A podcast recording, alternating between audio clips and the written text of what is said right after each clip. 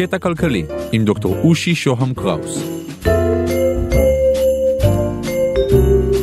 קטע כלכלי, פרק 60, על הפיקוח על הבנקים בישראל.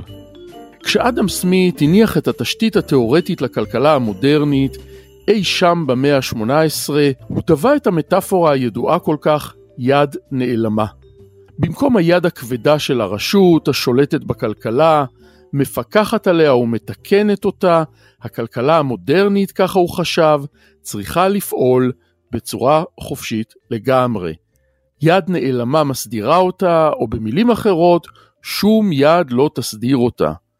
אבל האם אמירה כזו מספיקה כדי להחזיק את הכלכלה המודרנית מתפקדת? מדוע לא לתת לבנקים למשל לפעול באופן חופשי לגמרי?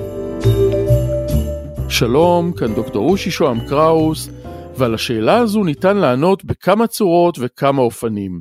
אחת מהם היא תשובה פרדוקסלית משהו.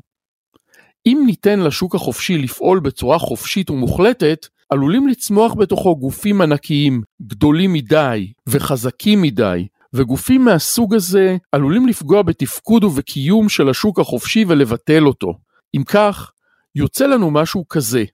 כדי שיהיה לנו שוק חופשי ומתפקד, אנחנו צריכים מערכת שתשמור עליו, תפקח עליו ותגביל אותו. דוגמה לגופים כאלה, גופים חיוניים להתפתחות ולתפקוד של הכלכלה, אבל בעלי פוטנציאל צמיחה גדולה יותר ואולי הפיכה למונופולים, הם הבנקים הגדולים. העיסוק התאורטי בעניין חופש הבנקים רחב והיסטורי. הוא נע על הציר של ליברטריאניזם ואנשי השוק המנוהל, כלומר בין חסידי השוק החופשי שאינו מפוקח כלל, לבין אנשי שמאל כלכלי שמעדיפים תמיד פיקוח ממשלתי. תנועה מעניינת העוסקת בהסרת הרגולציות מהבנקים היא תנועת הבנקאות החופשית, ה-free banking. התנועה הזו לא סתם מדברת על הסרת רגולציות מבנקים, אלא על החזרת הזכות לבנקים לייצר את שטרי הכסף שלהם בעצמם. אבל אנחנו בכיוון אחר, במסגרת הניסיון שלנו להכיר גם גופי פיקוח ורגולציה, אנחנו מדברים היום כמה דקות דווקא על הפיקוח הישראלי על הבנקים. אילון בנימין, אחראי על תחום החינוך הפיננסי בפיקוח על הבנקים בבנק ישראל, תודה שאתה איתנו. שלום אושי, תודה לך, אני שמח מאוד להיות כאן ותודה על ההזמנה לספר על הפיקוח על הבנקים.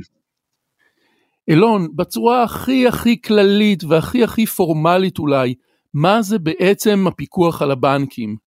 הפיקוח על הבנקים הוא חלק מבנק ישראל, הבנק המרכזי של המדינה, שבנוסף לתפקידיו בחוק, שהם אה, שמירה על יציבות המחירים, ניהול המדיניות המוניטרית, הנפקת המטבע ועוד יעדים, אחד היעדים שלו זה אחראי על פיקוח על מערכת הבנקאות.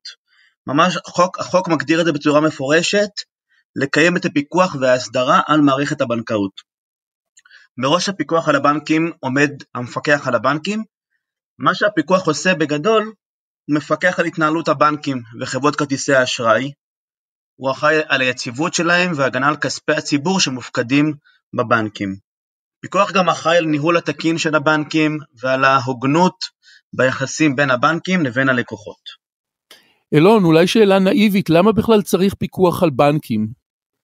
תראה, מערכת הבנקאות היא בעצם הבסיס לפעילות הפיננסית של המשק. מרבית הפעילות הפיננסית שלנו, של משקי הבית, של הצרכנים, מרוקדת בידי מערכת הבנקאות, אם זה משיכת כספים, תשלומים שונים, אם זה בכרטיסי אשראי, בצ'קים או באפליקציות תשלומים, הפקדה לחיסכון, נטילת הלוואות, גם במגזר העסקי יש אה, שימוש נרחב במערכת הבנקאות, גם לנטילת אשראי, לגופ, לפרויקטים מאוד גדולים שמתקיימים במשק. תפקוד לקוי של מערכת הבנקאות עלול בעצם להוביל לפגיעה מיידית במשק. אם יכול לקרות מצב שבנק לא יעמוד בהתחייבויות שלו ללקוחות, זה יכול להוביל להשלכות הרות גורל, למשל הפסדי כספים, הגבלת היכולת למשוך פקדונות, זה יכול ליצור איזשהו אפקט דומינו של אובדן האמון בבנקים, יכול לגרום חלילה לנפילה של בנק, ואז זה משפיע על כל הכלכלה בצורה של מיתון, אבטלה, פגיעה בעושר של הציבור וכולי. אז uh, בעצם uh, בצורה יותר מפורטת אולי, אולי אפילו ברמה של היום-יום, אז מה אתם עושים בעצם? הפיקוח על הבנקים מגדיר לבנקים ולחברות כרטיסי האשראי את גבולות הגזרה בהם הם יכולים לפעול. הפיקוח מוציא הוראות ניהול בנקאי תקין שהן בעצם הנחיות מחייבות למערכת הבנקאית ולחברות כרטיסי האשראי איך לפעול, אם זה בתחום היציבותי, בתחום הצרכני, פיקוח על הבנקים מאשר את המינויים של ההנהלה הבכירה בבנקים, הוא דואג להגברת התחרות בין הבנקים על מנת שהמוצרים הבנקאיים יוזלו ללקוחות, מבצע ביקורות בבנקים, לוודא שאכן הבנקים עומדים בהנחיות שהנחינו אותם, הביקורות הן ביקורות גלויות, ביקורות סמויות, אנחנו רותמים את הבנקים גם לפעילויות חינוך פיננסי לטובת הציבור הרחב, אנחנו נמצאים בקשר עם גופי פיקוח בינלאומיים בכל הנושאים הקשורים לפיקוח על הבנקים, אנחנו מוודאים את המוכנות של הבנקים לשעת חירום, אנחנו אחראים בעצם על כל העמידות והמוכנות של הבנקים וחברות כרטיסי האשראי לאיומי הסייבר הקיימים. אילון, אתה מדבר על שעת חירום, על זה שבעצם אתם אמורים לשמור על המערכת הבנקאית שתתפקד בשעת חירום, והנה אנחנו בשעת חירום. אז אה, איך אתם פועלים? אתם פועלים אחרת במשבר הזה של הקורונה? אז אכן הפיקוח על הבנקים אה, ובנק ישראל ביצעו המון פעולות אה, במטרה להתמודד בשעת החירום הזאת למען הציבור הרחב.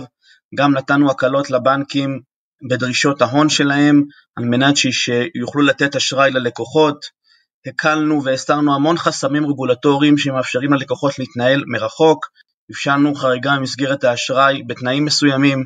הנחינו את הבנקים לחייב הנפקת כרטיסי דביט ללקוחות על מנת שלא יצטרכו להגיע לסניפים למשוך קצבאות.